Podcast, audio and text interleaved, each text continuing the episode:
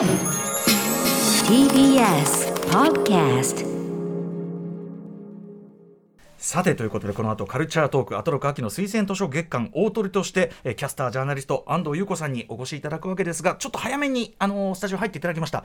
安藤さんいらっしゃいませ。どうもこんこんばんはですね。もう。はい。よろしくお願いします。安藤優子さんです。いらっしゃいませ。ありがとうございます。なんもか最後に読んでいただいて本当光栄です。ありがとうございます。はいそうなんです一月ずっといろんな本をねごはい紹介というあれで、あのでもまさかおお受けいただけるはととはというかえなんでですか？お越しいただけるとはいというのがあやなんか私そういうね誤ったイメージが 謝った。ハードル高めのイメージ。横行してるみたいで、私普通ですから。はい。そうそうですよね、はい。ちょっとあんまり恐縮しすぎるの確かに失礼かもしはい、れませんから、もう普通にはい。何でも聞いてください。よろしくお願いいたします。いやそれこそ本の話もそうですし、はい。日比さんはねやっぱり同じキャスターとしてこれいは、やーもう夕方のニュースをいつも拝見してたので、はい。あの本物だっていう気持ちで今おります。もうね、いろんなとこ行くと、はい。幼稚園の時から見てますとか言われるとうん、ちょっと軽い衝撃ですよね。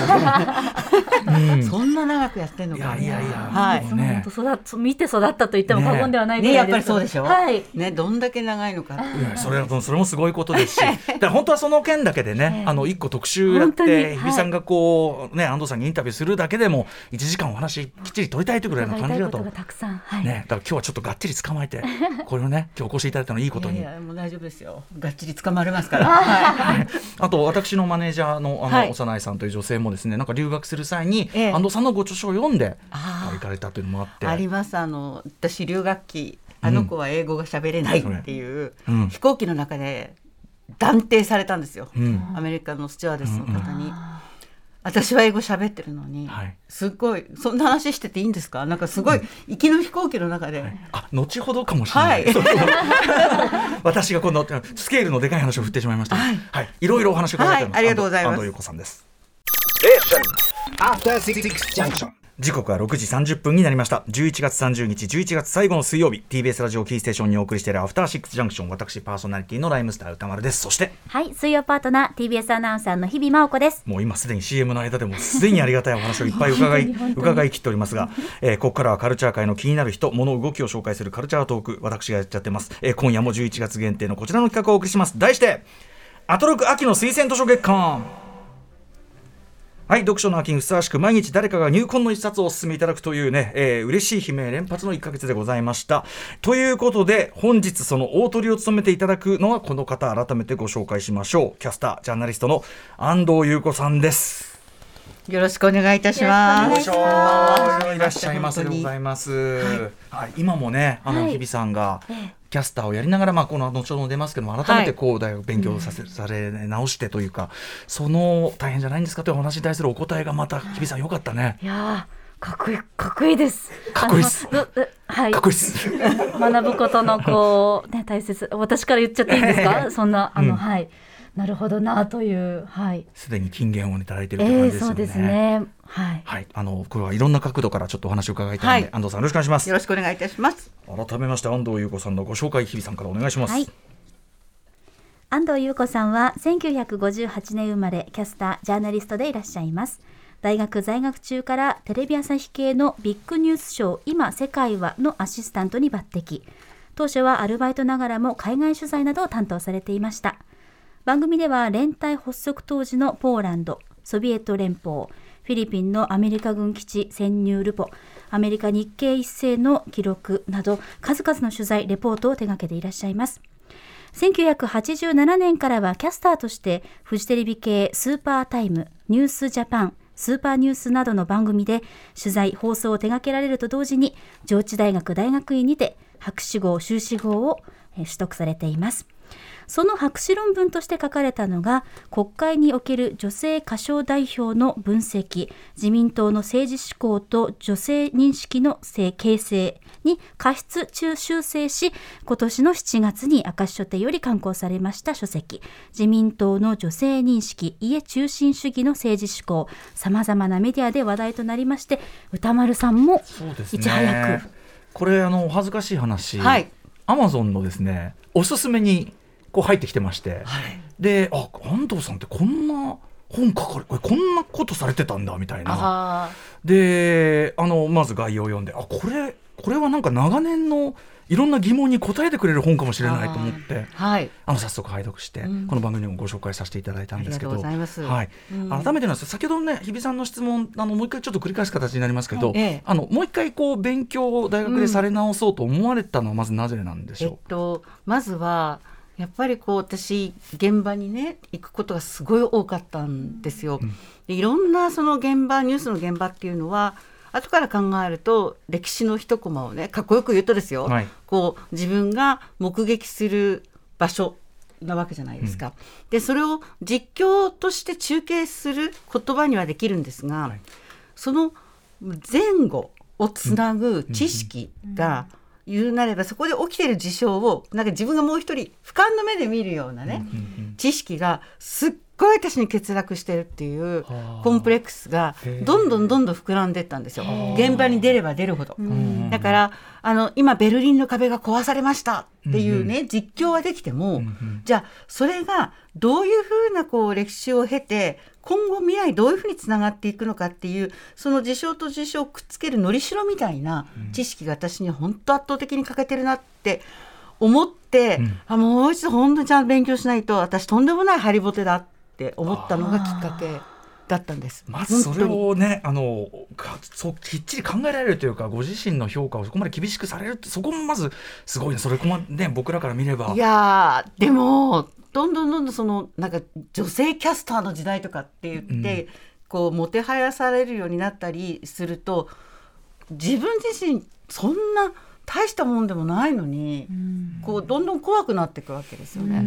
それがやっぱりもう一度ちゃんと勉強しようと思ったはい。きっかけですね。うん。言葉をこう紡ぐのも取材をされるのもものすごいエネルギーがうん必要だと思うんですけど、はい。そこに加えてこう学びに行くって安藤さんどんだけ体力あるんだって、幼心にすごく思ってたんですけど、でもね正直言って決して楽ではなかったです確かに。でもそうやってこうなんかあのー現実の現場の状況を取材をしながら毎日お伝えをしながらニュースを。でも方や勉強ってひ一人ぼっちなんですよ。勉強はね、うん。ある意味。でもテレビってのはチームワークだしそういうところでたった一人で自分がそのことに向き合わなければならない時間ってすごい大切だったんですね。毎日毎日情報を皆様にお伝えをするのと反対に何かに向き合ってそこから何かを得ようとする行為って全然真逆なんですよ実は。だからそこを両方できたっていうのはすっごい私にとってはあの精神的にも安定したし助けられた感じがしますね。だで勉強って自分が本読まないと誰もやってくれないじゃないですか、代わりに代わりがいないっていうか,、はい。はい。だからそのこともすごい静かな、うん。自分にとってはとても実りある時間でしたね。うん。そこでさらにその専門のそのはい。研究対象として、まあ端的に言えばそのなんで日本ってこんなにその特にその政治というか、はい。あの女性のその進出、うん。題目としてはねその唱えられる女性が輝くだの。そうそうそう。あとまあ法律上も一応あることになってる、なのに父として、まあ、インターネット上のいろんなこう言葉を見ても世の中だいぶ意識進んでる、はい。今度こそは今度こそは選挙やる。あれ？みたいな。うん。であなんか10年経っても20年経ってもなんか意外何も変わってない。どうどういうことだ？みたいな、うん。なんか、まあ、やる意味そこに切り込んでるわけじゃないですか。なぜこんなに動かないのか、うん。うん。ここを選ばれたのはなぜなんですか、あのねこれ私がやっぱり報道の世界って最初に入った時って学生アルバイトで、はい、まあ見渡す限りおじさん一色の場所ですよね、はい。特にとまあそうですね。40、うんうん年前は、でも今は本当に女性もたくさん活躍、それこそしているし、はい。でもそういうおじさんたちの間に女子学生が入っていったらすごいハレーションが起きるわけですよ。でそこでこう考えて自分はどうしたらここに居場所を作れるのかなって考えた時に、まあ、おじさんたちにしてみると私宇宙人みたいなもんですよ。本当に。突然やってきて、ハイソックスかなんか履いて「お前何考えてんの?」っていう世界ですよね。でもそこに自分が居場所を作るためにはどうしたらいいんだろう？あそうかおじさんたちに気に入られればいいんだって思って、ちょっとしたペット化に走るんですよね。それから反対に少し仕事が進んできるようになってくると、今度おじさんとは敵ではないっていうように見せるためにおじさんみたいに振る舞って、ど同化政策を取うんうんうんるわけですよ。はい。そういう自分の働き方を顧みた時に、はい。なんで日本の社会ってうん。女性はこうあるべきだっていう意識がうん。どうしてこんなにも変わらないんだろうっていう研究にちょっと切り替えたんですね。なぜならば私ずっと政治学とかをやってたんですけれども、このなんか女性に注がれる目線って政治学では分析できなくて、うん。もっとなんかこう社会一般の社会学的なアプローチを取らないと、このなんか得体の知れないもんわりした意識ってはい。分析できないなと思って、そこをちょっと社会学的なアプローチに切り替えて研究をしたらばなんと意外にこの女性はこうあるべき？例えばお母さんはお家にいて、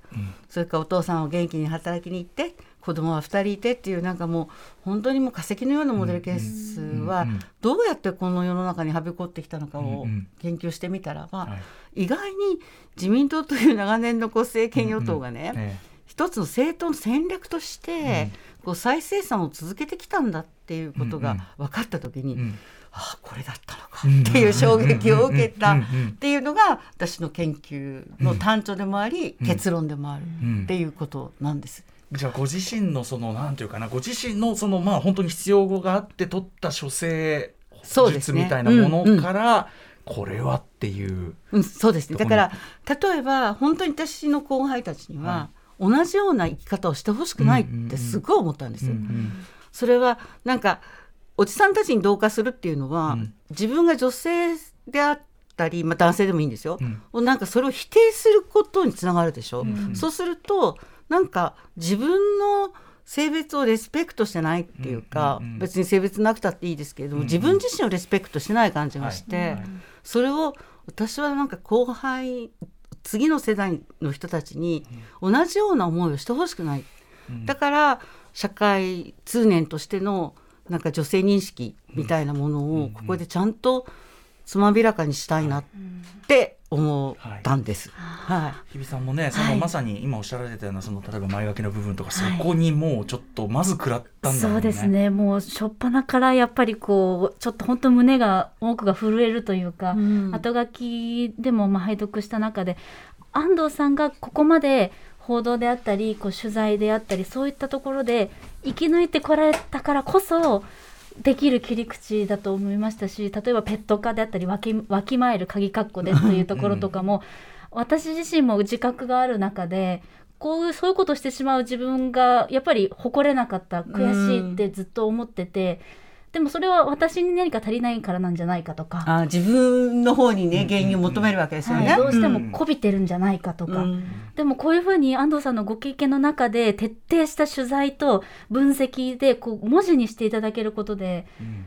ものすごく救われた気がして、はい、本当にあの力をもらいました、この分析の中から。だからやっぱりね自己否定をするようにレッスンを受け続けてきちゃったんですよ。るとかね。うんうん。確かに。だから自己肯定感がないままになんかこう私たちはこうあるべきだみたいなところでずっとこう呪文のようなレッスンをずっと続けてきちゃったので、はい。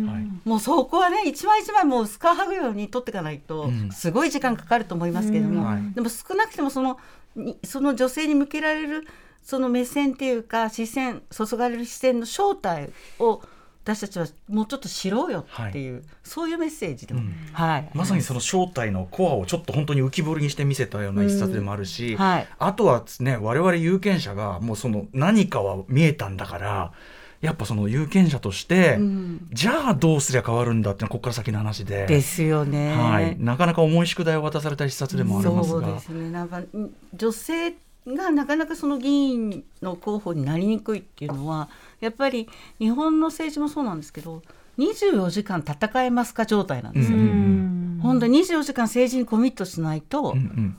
何やってんだ、そもそも働き方のだからある意味そのそうなんですよ。労働というのに対するまず考え方自体もあるし。そうなんですよ。で飲み会行って、ん。盆踊り行って、ん。駅頭に立って名前連呼してだったらば本当に普通に働いてる女性とかあの普通の暮らしをしていてでも志持って政治やってみたいと思ってもちょっと24時間教室するのはねってことになるじゃないですか、だからこの24時間働けますかっっていう、ん。この政治のあり方自体が、うん。有権者も含めて意識変えないと、んいつまでも変わらない。確かに。で一体何のためのっていうところを一回立ち返らないとですよね。本当そうですね。24時間っていう。だしね、うん。しかもその24時間働けますって言ってる人はじゃあ誰のおかげで、ん。そうなんです。よその24時間モードができてるかって言ったらこっちにいいこと言ってくださいますね。ってことじゃないですか。だからね、本当そうなんですよ、だからねこうやってあの女性を例えば均等にちゃんと義務化して候補者をあのね、出しましょうよとかっていうと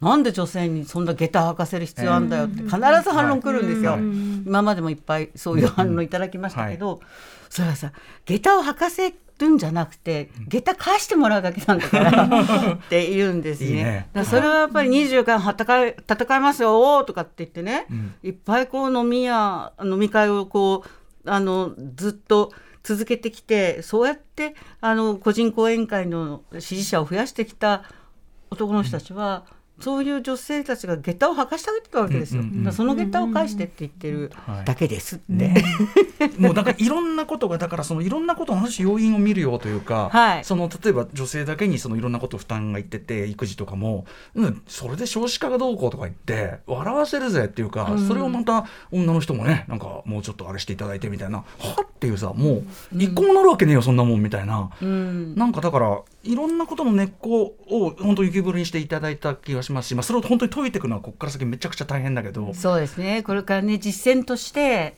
でもねすごく救われるのは自民党の議員の方がすごく興味を持ってくださって、い、ろんなうそう会とかにも呼んでくださるので、あのいっぱい話をしたり。彼らの中にも何とかしたいっていう、ね、力はあるんでしょうけどねそれはね。あありますよ。中には。そういうマグマは。中にはね。うん安藤さんやばいです。えっとメインの推薦図書の時間が いかんということで。私おしゃべりだから多分違う違う2これ回に分けてもらわないと。そうです。まあこれ一回で終わらせる必要は全くないので、あまたはい伺いたいと思います。えお知らせの後安藤優子さんの推薦図書を伺います。After Six Junction. 生放送でお送りしていますアフターシックスジャンクション。ここからはアトロク秋の推薦図書月間最終日です。今夜のゲスト推薦人はキャスターでジャーナリストの安藤優子さんです。安藤さん改めてよろしくお願いします。よろしくお願いいたします。もうもうもうあのずーっといろんなもう僕は他にもあのネットフリックスドキュメンタリーカルロス・ゴーンの そうだ。んな話も伺いたいのあるんですよ。そうそうそう。そんなことをやってる時間は今日は当然なかった、えー安藤優子さん入魂の一冊発表お願いします。はい、えーこれはですね、えー情熱の外交官岡本幸夫最後の講演録という副題がついているんですが、本のタイトルは日本にとって最大の危機とは？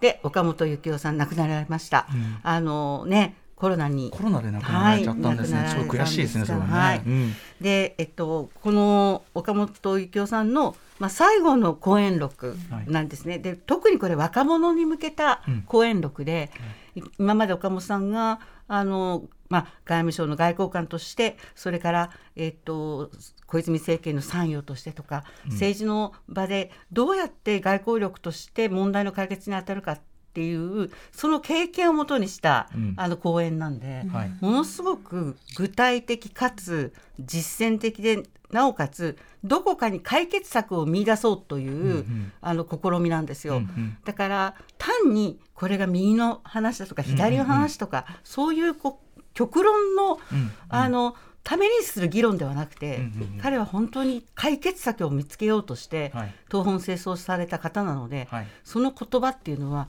極めて現実的だと思います。はい。なんかすごく僕なんかあんまりじイメージっていうか、はい。あのあ岡本さんのその人となりってことをあんまり分かってなかったせいもあって読んでいくうちに結構意外な思いがしたっていうか。そうです。よはい。岡本さんなんかちょっとこう保守系の論客のように思われてるかもしれないんですけれども、それも岡本さんにとって不本意な部分は岡本さん戦争は絶対的な愚かだっていう前提にお立ちになっているので、それを抑止するためにはどうしたらいいのか、でが日本が安日米安保同盟以外の選択肢は本当に持ちうるのかどうかとか、うんうんうんその最善ではないかもしれないけれども、最今考えられるよりマシな方、よりまあ良い方の選択肢とは何かという極めて現実的なうん。選択肢をはい。常に提示するっていう、そういう方ですね。現実的だし、例えばその日本の植民地支配の加害責任とかも、うん。それは先方から見れば当然そう見えるんだから、はい。そこをあのこっちが勝手に見ないことにしたってしょうがないでしょっていう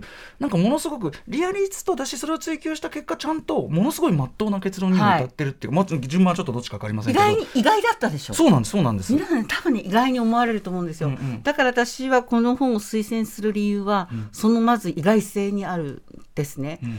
だからその右でも左でもないその極論ではないどっちでもいいけれども解決の方法をみんなで探ろうよっていうのが、岡本さんのあの姿勢だったので、ん。それについてはこの本っていうのはとてもいい解がうんあるような気がします。めちゃくちゃこれあのもちろんこう講演集なんで読みやすいですし、特に確かに若い人に今ね、と日本の未来になかなか希望を持ちづらい状況かもしれないけど、はい。そこに突破口を見出そうというようなうんお話もいっぱい書いてあって、はい。あのちょっと時間がですねあれしちゃったんだけど 大鳥として見事なあのおすすめだったと思います。一冊だと思います。ありがとうございます、えー、安藤優子さん入魂の一冊、えー、推薦の一冊日本にとって最大の危機とは情熱の外交官岡本幸夫最後の講演録文芸春秋社集、えー、全校税込み1430円で発売中でございます。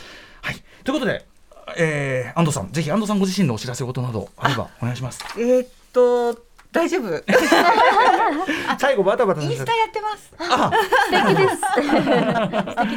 ねえ、あの今日はでも自民党の女性認識のこのこちらのご著書の話、たっぷり伺うのももちろん一つの大きなあれだったので、あのうんばっつり伺えて本当にそこは嬉しかったですね。あありがとうございす。ます。